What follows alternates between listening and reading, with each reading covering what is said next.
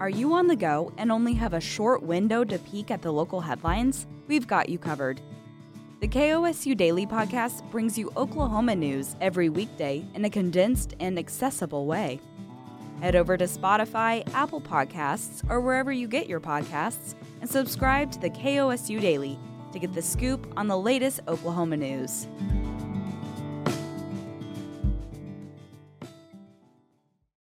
For KOSU, I'm Michael Cross, and it's time for This Week in Oklahoma Politics, along with Republican political consultant Neva Hill and civil rights attorney Ryan Kiesel joining me over Zoom video conference. Governor Stitt is pushing a plan to allow for sports betting in the state of Oklahoma. The initiative, unveiled by the governor's office while Stitt was in Israel, includes details on how mobile and in person sports betting would be taxed, as well as who could offer it. But tribal officials say they were never consulted, and responses have ranged from curious to outright dismissive. Neva, what are your thoughts on this proposal?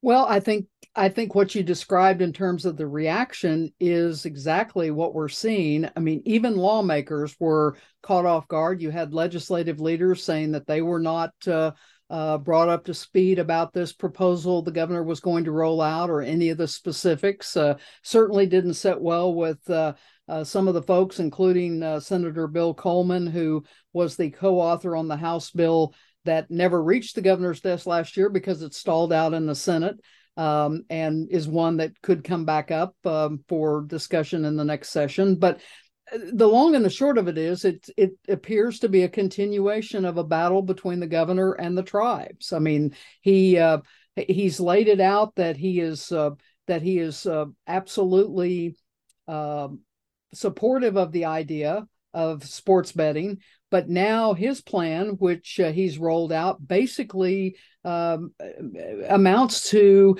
it's okay for the tribes to have uh, sports betting in their casinos and facilities, but the uh, the betting that really is the vast majority of sports betting, 95% of all of the revenue nationwide is the statistic normally used for the online share of gaming, uh, sports betting is actually something that he's going to in his plan open the door up for basically anyone that uh, can pay the fee pay the annual fee and 20% of the revenue uh, to the state of oklahoma they can be in the ball game so um, uh, i think certainly the tribes uh, every indication is that that's a non-starter obviously with them.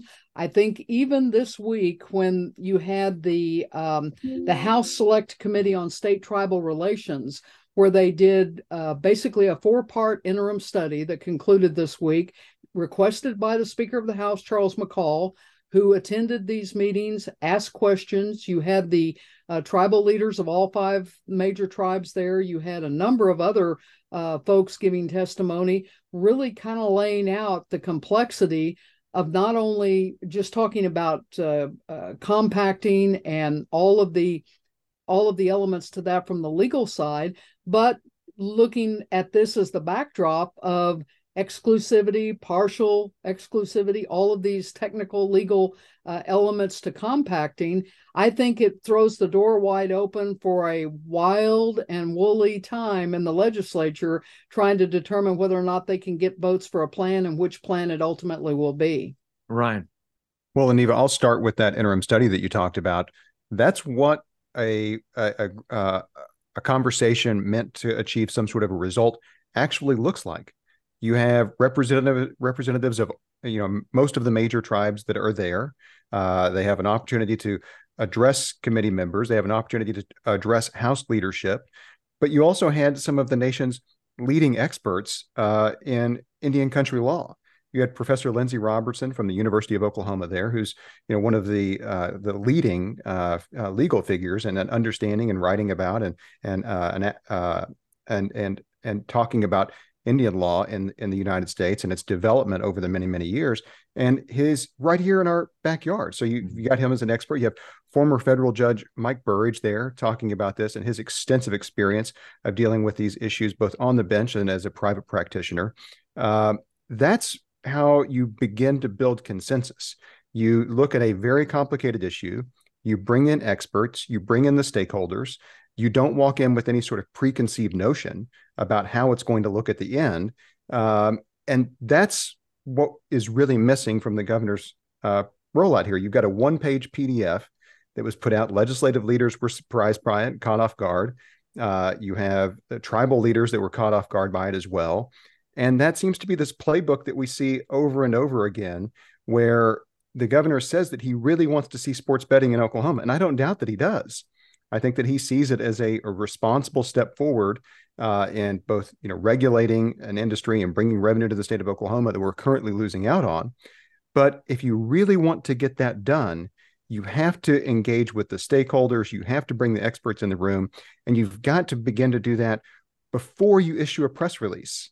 Uh, and and when people are caught off guard, they don't feel like they're part of the conversation. Mm-hmm. I, I really think that if the governor tomorrow were to say, "I'm going to pick up the phone, I'm going to start calling these folks. Uh, I'm going to I'm going to start having these meetings.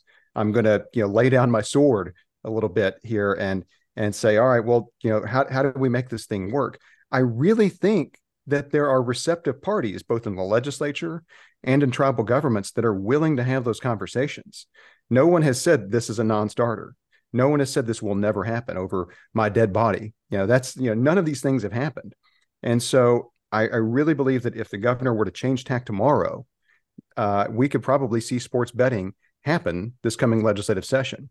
But if sports betting is just another pawn in the governor's you know continued political campaign against tribal sovereignty and and uh, you know um, you know grinding his axe with tribal governments and their political positions that have been against him uh, over the uh, last many years. But they've only really been against him because he's he's picked these fights.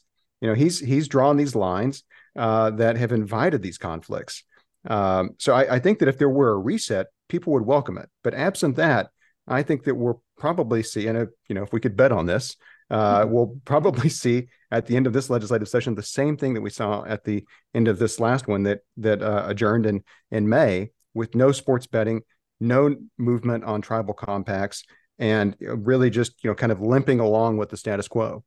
You know, it's interesting though. In this instance, there appears to be a little twist, at least from what I've observed and what's come out so far. Um, even on Wednesday, Representative Chad Caldwell issued a press release praising the governor's sports betting plan, talking about all of the positives to it. And um, there was an attachment that basically had this one pager from the governor's office that at the top said sports betting done right in Oklahoma. And that appears to be kind of a campaign theme that they that they are rolling out.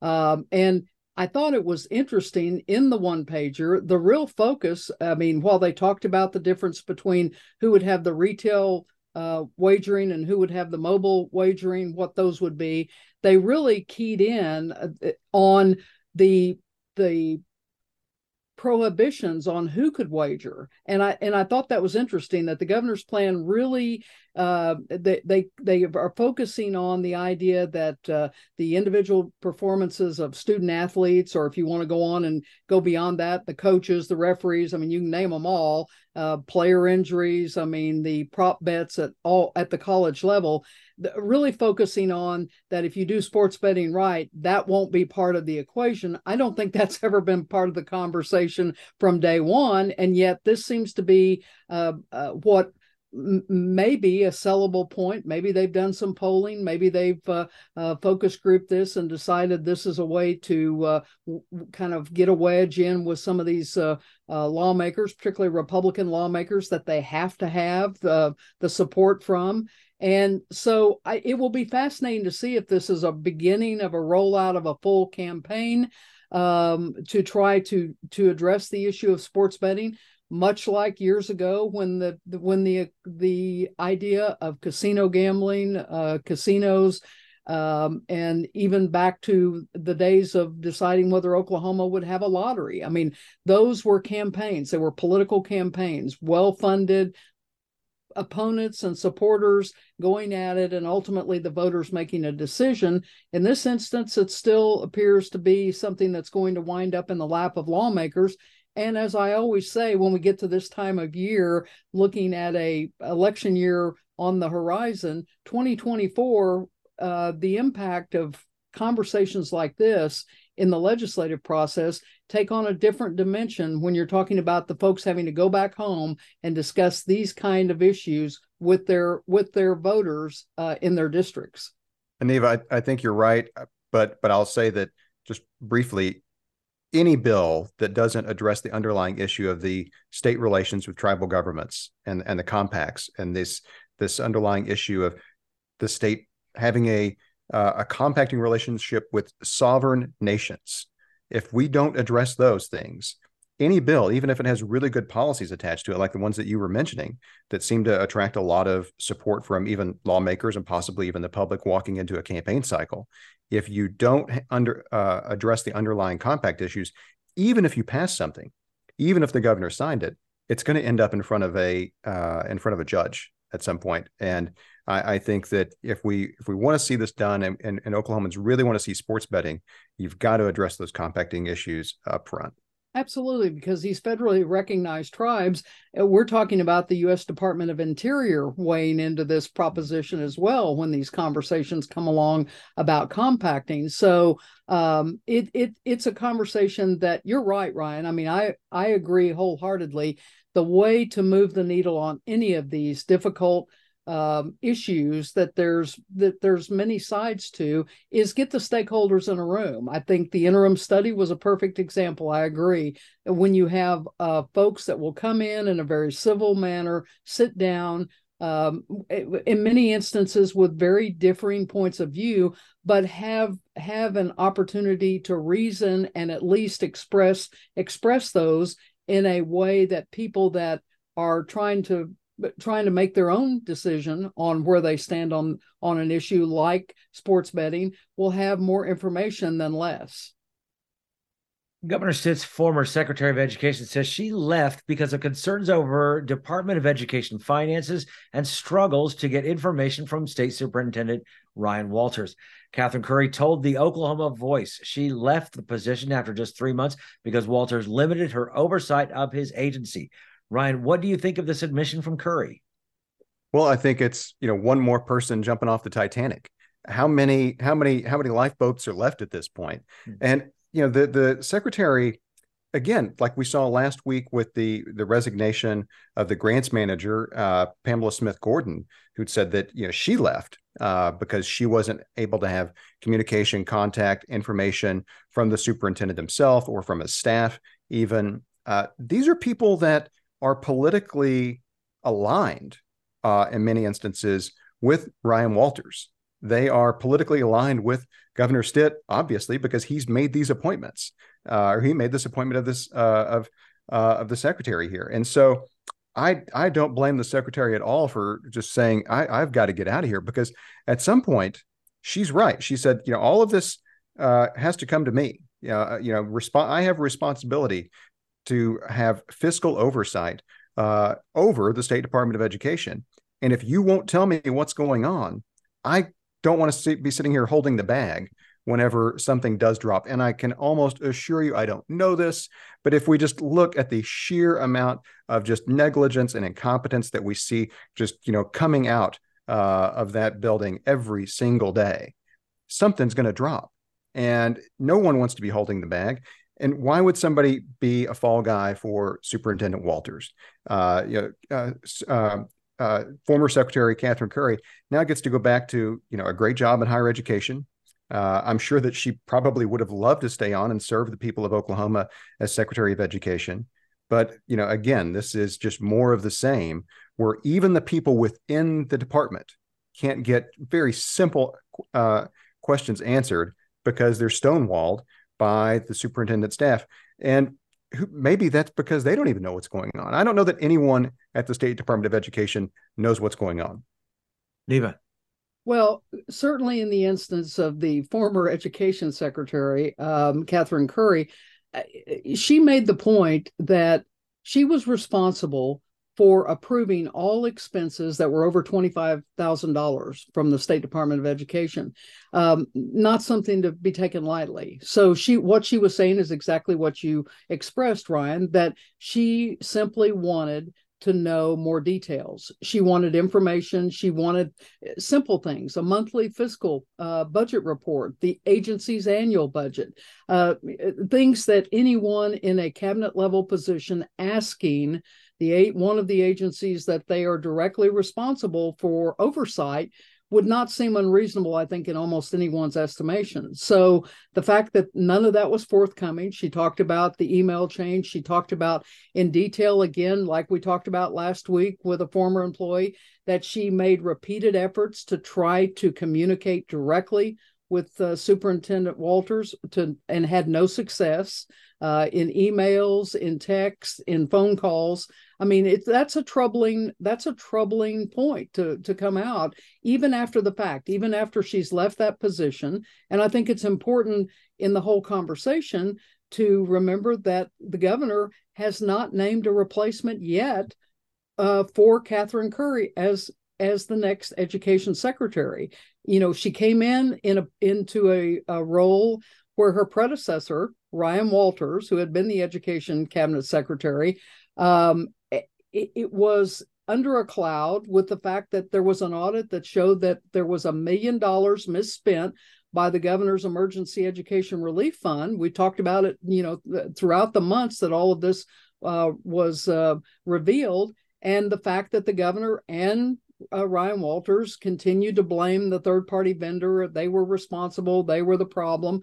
But coming into a situation and just trying to get on top of it in terms of being able to have the oversight not only not only in the instance of of the oversight just of the state the uh, department of education but the cabinet secretary of education actually oversees i think it's more than 40 boards and agencies and commissions that fall under that that particular secretary so it's a position that has a role and an important role, I would think, in any governor's administration, and someone needs to be uh, responsibly in that post and being able to do the job that they uh, that they have been tasked to do. So again, you're right, Ryan. More questions than answers. It's an ongoing saga, and I think people um, are going to grow weary of these types of revelations, even after the fact, even after the the uh, former secretary has left, uh, and and she didn't initiate it. Doesn't appear to me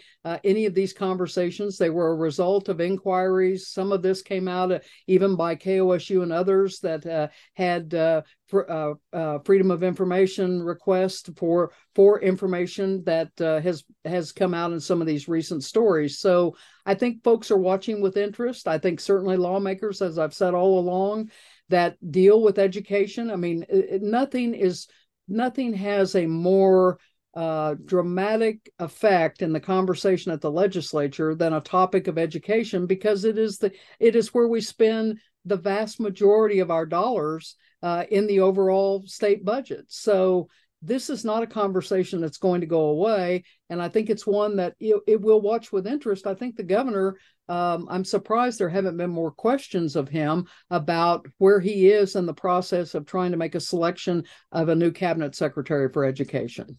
And what a tough job that's going to be now, mm-hmm. finding someone to go and take over that role now that Walters has poisoned that well over and over and over again. Who would want to step into that role? even even well-meaning, well-intentioned Oklahomans that have a, a wealth of experience to offer the state as public servants, uh, they're not going to want to step into that role, uh, and and rightly so. Because if you and you you mentioned the Open Records Act request that KOSU and others had done to get a lot of this information, and, and thank goodness for our, our our our partners in journalism out there that that are diligent in working these stories. But if you look, there was a an email from July 11th saying hey from from uh, from Secretary Curry saying, "I need this information." The superintendent staff said, "We'll get to you by the end of the day." They never did. Three days later, she's reaching out again and saying, "I need to talk to the superintendent about this. Where's this information?" And they said that Ryan Walters would call her. Well, as, a, as an attorney who's done a lot of open records litigation, uh, you know, I immediately look at that and I say, this is a state employee who very very well could be trying to avoid creating a record that would be open for KOSU journalists and other journalists at other media entities around the state. Because if he picks up the phone and he gives her a phone call, that you know that voice phone call doesn't create a record, or at least a record, unless there's a recording of it somewhere, uh, that's going to be discoverable by the media. Uh, but even that phone call doesn't occur, and she has to reach out multiple times saying, "How do I get a hold of you?" And then still, you know, crickets, crickets, crickets, crickets. And you have in this conversation another point, and I, and I thought it was fascinating. Again, uh, you had the spokesman for the for the State Department of Education basically saying that uh, that there had been a lack of internal oversight when uh, Superintendent Walters took office, and so in in I think the the words were basically that there was no data available. Hard to hard to imagine, but even more so was the comment that that the spokesperson for the department made, where uh, he said that the superintendent had hired outside experts to audit the agency, but then wouldn't give the name of the firm that had been hired. So again, now we have another element thrown on the table where there are more questions that are going to be put forward, whether it's by lawmakers or reporters or others. Um, you can't throw these things out there and then not substantiate them or back them up with more information when asked about it. And I think this is unfortunate that it's this spiraling down effect of this type of uh, um, interaction uh, at every turn by the State Department of Education. Hopefully, this will change and change sooner rather than later for the betterment and and uh, for all parties concerned in the education of community. A quick reminder to listeners: the uh, the former administration uh, that they said had all of this you know lack of information. That's why they couldn't turn it over. Remind just a reminder of who the Secretary of Education was then. It was Ryan Walters. Mm-hmm. Critics of State Superintendent Ryan Walters are raising concerns about the Department of Education hiring a firm to boost his national profile at taxpayer expense. Records obtained by the Oklahoma Watch show the agency wants the firm to provide print and digital op eds to national outlets, coordinate national events and appearances, write speeches, and handle some communications. Neva, why would Walters need this? Well, I think uh, the speculation obviously is if someone wants to up their national profile, you hire a firm that has a national media manager, someone who has a track record, or a firm that has a track record being able to accomplish just that. In this instance, uh, you have this RFP or this proposal out uh, with with much uh, with many specifics. Uh, uh, you you alluded to some of them, Michael, about the fact that, uh, but they talked about I think it was three op eds, two speeches, and ten media bookings. I think were the ten media bookings a month that were a, a prerequisite of being able to have this contract, and so eh, you've got someone who has been in office less than a year and is in his four year first four year term uh, if he were to uh, choose to run for reelection. But here's someone who is spending clearly a lot more time out on the uh, kind of out on the trail that looks more like a campaign trail.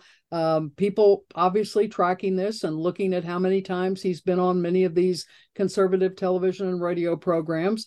So you're in the public arena and you are an elected official. So everything you do is going to be subject to scrutiny. Uh, and so I think that in the instance of whether or not they move forward with this, there were no, I thought it was interesting that there were no payment terms uh, itemized in the proposal, which if someone were looking to bid or make a proposal, I would think that would be something that uh, would be a question that would be on the on the front burner I think the deadline was this week uh, that that it was scheduled to close, uh, according to um, uh, the OMES records. But we'll see whether they move forward with this or they uh, they rewrite it or do it in some other fashion. Uh, but if you're talking about doing it with taxpayer dollars, then you can expect that there's going to be a lot of questions and a lot of scrutiny, as there should be, no matter what administration, no matter what agency, no matter what individual, elected or appointed. Um, I think that it it it would be um, a kind of a, a, no-brainer for most folks, regular folks out there, listeners, uh, to think that that's not asking too much uh, to have this kind of information put forward before a decision like this is made. Right. Well, but wait a second, Neva. You're saying the deadline was this week. You mean that you and I can't get our proposal in, and we're, we're too late? too late. Uh, Once uh, again. what are we going to do? What are we going to do? you know, in, in, all seriousness, if if Ryan Walters wants somebody to go out there and you know peddle him around the national media market, and uh, you know, there, there's I suppose another word for that. But if they want somebody to go out there and, and push him around the national media market and get him all these appearances and write op eds and all of that, he has a campaign fund, and he could pay for that with his campaign fund all day long. No one's going to have any question over that. It's going to be completely above the board. He's just got to report it to the state ethics commission as an expenditure. But here it is. We he's he's trying you know this this so-called conservative uh, and and I and you know conservatives real conservatives in the state of Oklahoma their hair ought to just catch on fire every time this guy tries to say that he's conservative because he's trying to use government to subsidize his own campaign here and it's not the first time you know Matt Langston who is his chief of staff and I think also policy advisor. Uh, you know, if well, first if I'm Matt Langston, I'm thinking, well, why do you need to hire somebody else? That's my job. Are you saying that I'm not doing my job well enough?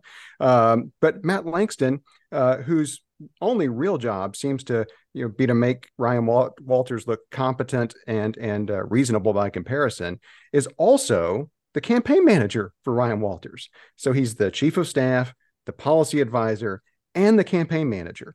Now, there's nothing inherently illegal about that, but it's a very difficult line to walk.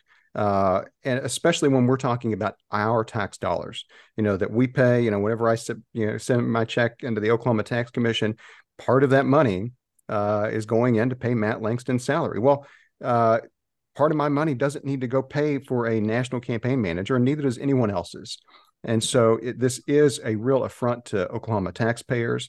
It is, you know, um, you know, Ryan Walters. If if he's anything, he is honest in his narcissism. You know, he he is just upfront about the fact that he wants to promote himself all day long. I mean, if if he were, uh, you know, if this were hundred years ago, he'd have a a wagon full of snake oil behind him. But he was you know that's that's his whole gig right now is promoting himself and he's he's not really ashamed of it. Boy, if this guy just had some humility and shame, uh, then you know maybe he would be a different person here. But he has he has none of that. I think that that makes him you know very similar to this guy that he endorsed last week for President Donald Trump, and that you know, nothing that he ever says is going to you know make him feel bad. In fact, if you ever if he even if he thought that he did something wrong, he can't seem to admit it. Uh, and so this is, you know, again, I think that this is him just like putting it out there, letting Oklahomans know, like, hey, I'm going to be so brazen as to take your tax dollars and pay for my own self promotion.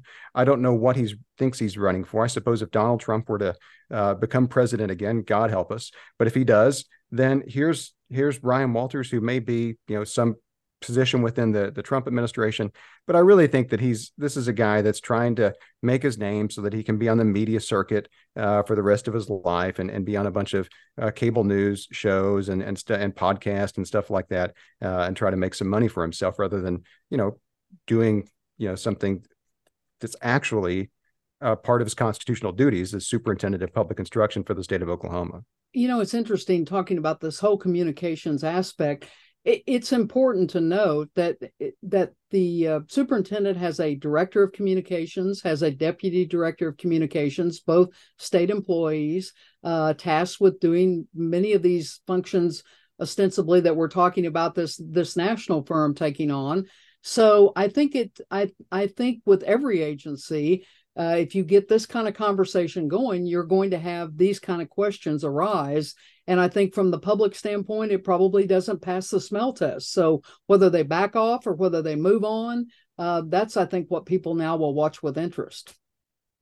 More than 200 laws took effect on November 1st. The new statutes passed during the spring legislative session include a new alert system for adults who go missing under suspicious circumstances, pay raises for jury duty, and maternity leave for state workers. Do any of these new statutes have your attention? Ryan, let's start with you. Yeah, so you know there, there's a lot of talk about bills that uh, that I think you know get a lot of attention throughout the year, but there was you know one bill that you know you know kind of you know, quietly made its way through the legislature this session. That's House Bill 1445 by Re- Representative Melissa Provenzano out of Tulsa. And that requires schools to post bond information on their website uh, to an election for at least 30 days uh, before an election and for a year after the project is completed.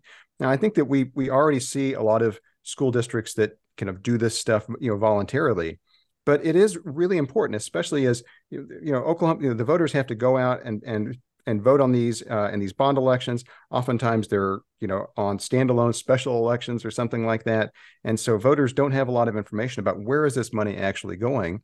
And for proponents of these bond issues, this is a I think a great way for them to be able to detail how that money will be invested, uh, and for all of us, you know, being able to see that for up to a year afterwards, where that money is actually being expended. You know, what a great accountability tool for the taxpayers of Oklahoma. Neva. Well, I think uh, some of the ones that came out and uh, took effect on November 1st, I thought two of them, and and these are ones that folks can understand because they directly impact or affect them. One was the fact that uh, uh, purchasers of uh, vehicles or um, travel trailers or commercial trailers, whatever it happens to be, they're going to get an extra 30 days uh, in the time that they are allowed to obtain their registration and title. The 30 days becomes 60 days. Um, and I think a lot of folks, uh, that'll be uh, that that'll be a refreshing change and something that uh, they can applaud lawmakers for doing. The other is something that was a long time coming because it's been twenty dollars a day for jury pay for as long as I can remember. I don't know how long uh, how long, but it, it increases now to fifty dollars a day. And I think when you take into account that you have jurors that uh, in it, some instances need childcare. Some instances they're in them in either Tulsa or Oklahoma City downtown, and just the parking. Uh, mm-hmm cost alone, you know, to do their jury duty uh, if over uh, one day or multiple days. So these are these are the kind of bills that make it through the process that don't get a lot of attention, mm-hmm. a lot of headlines as they're making their way through. But they are things that when you go back home, if you're a lawmaker and talk to the folks back home at the Rotary or you know at church or wherever you happen to be having a discussion they can understand that. And i think they can appreciate the fact that not everything has to be not everything has to be just a fight. Sometimes you do things just because they make sense and in some instances are long overdue.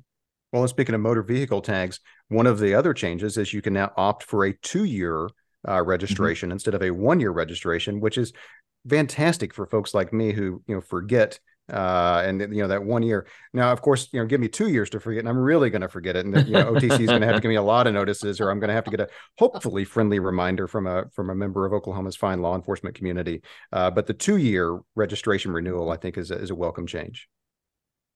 A national organization is ranking Oklahoma with the second most conservative legislature in the nation.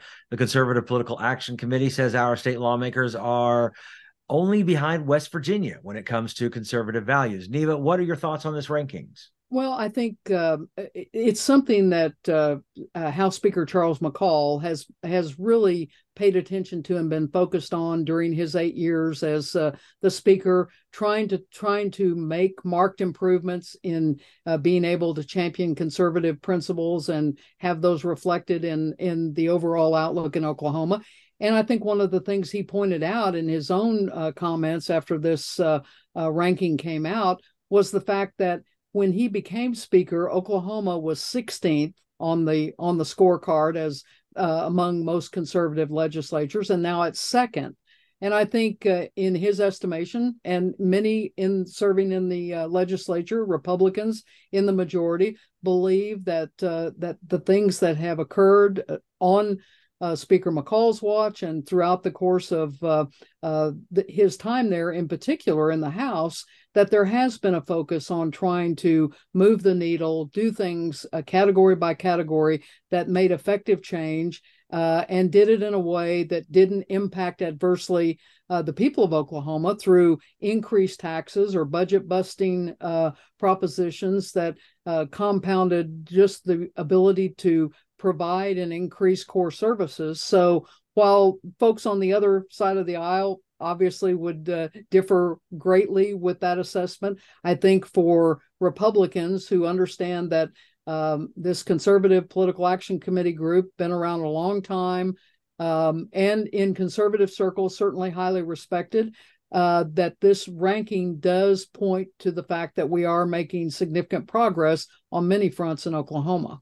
Ryan well, you know, they have been around a long time. You go back to I think to 1974. Ronald Reagan gave you know the the inaugural keynote address. Uh, this ain't Ronald Reagan's CPAC anymore, and I think you know Cyndi Munson, the Democratic leader in the House, Uh, Leader Munson said CPAC is known for peddling conspiracy theories and touting issues that distract us from tackling the challenges that Oklahoma faces. And I think that that's absolutely right. I mean, if if uh, I, I understand that Speaker McCall and others, you know, want to be able to demonstrate that Oklahoma is a conservative state, but frankly, why do we need CPAC to tell us that this is the conservative state? If you look at you know where CPAC is at right now, uh, you know this is an organization that just even in the last couple of months, you've seen the the vice chair uh, resign. Uh, you've seen resignations from a, a board member, a treasurer. Uh, the chairperson is being you know sued for sexual assault by a former campaign worker from the Herschel Walker Senate campaign. Uh, you know this is a and and when they when you look at these resignations, they weren't even necessarily over this accusation of, of sexual assault. I mean, they were over financial mismanagement. You know, they've called for external financial audits within the organization. They've called for legal opinions from within the organization to show that they're actually uh, abiding by their own internal bylaws. Uh, and so you've got this organization that seems to be kind of imploding from within, which often happens when you get an organization that becomes, you know, so big and so lucrative uh, from a financial uh, point of view uh, that you begin to you know stray away from your mission somewhat.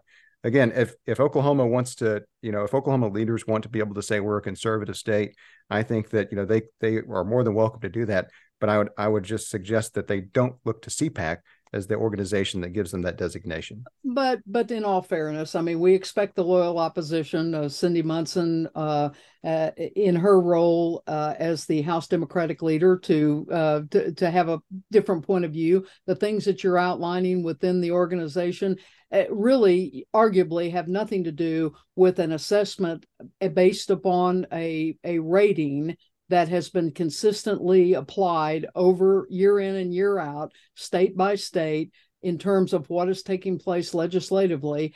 And so the backdrop of all that you've just described may muck that up and blur it, but it doesn't take away from the fact that that Oklahoma has made important strides under Republican administrations and under um, a, Republican majority in the House and the Senate now for quite some time, and I think voters have uh, have responded to that by continuing to reelect these folks to come back and do the job that they continue to do. Ryan and Neva's comments do not necessarily reflect the views of KOSU, its staff, or management. Programs like this are made possible through support from KOSU members who are listeners like you. Consider a gift to KOSU in support of This Week in Oklahoma Politics at donate.kosu.org. Hey there, this is Jenny May Harms with KOSU, where we want to talk with you, not just at you. One way we connect with listeners just like you is through social media like Instagram. So follow us at KOSU Radio, where you'll get a behind the scenes look into KOSU reporting, station news, and even ticket giveaways. Just follow KOSU Radio on Instagram, and we'll see you there.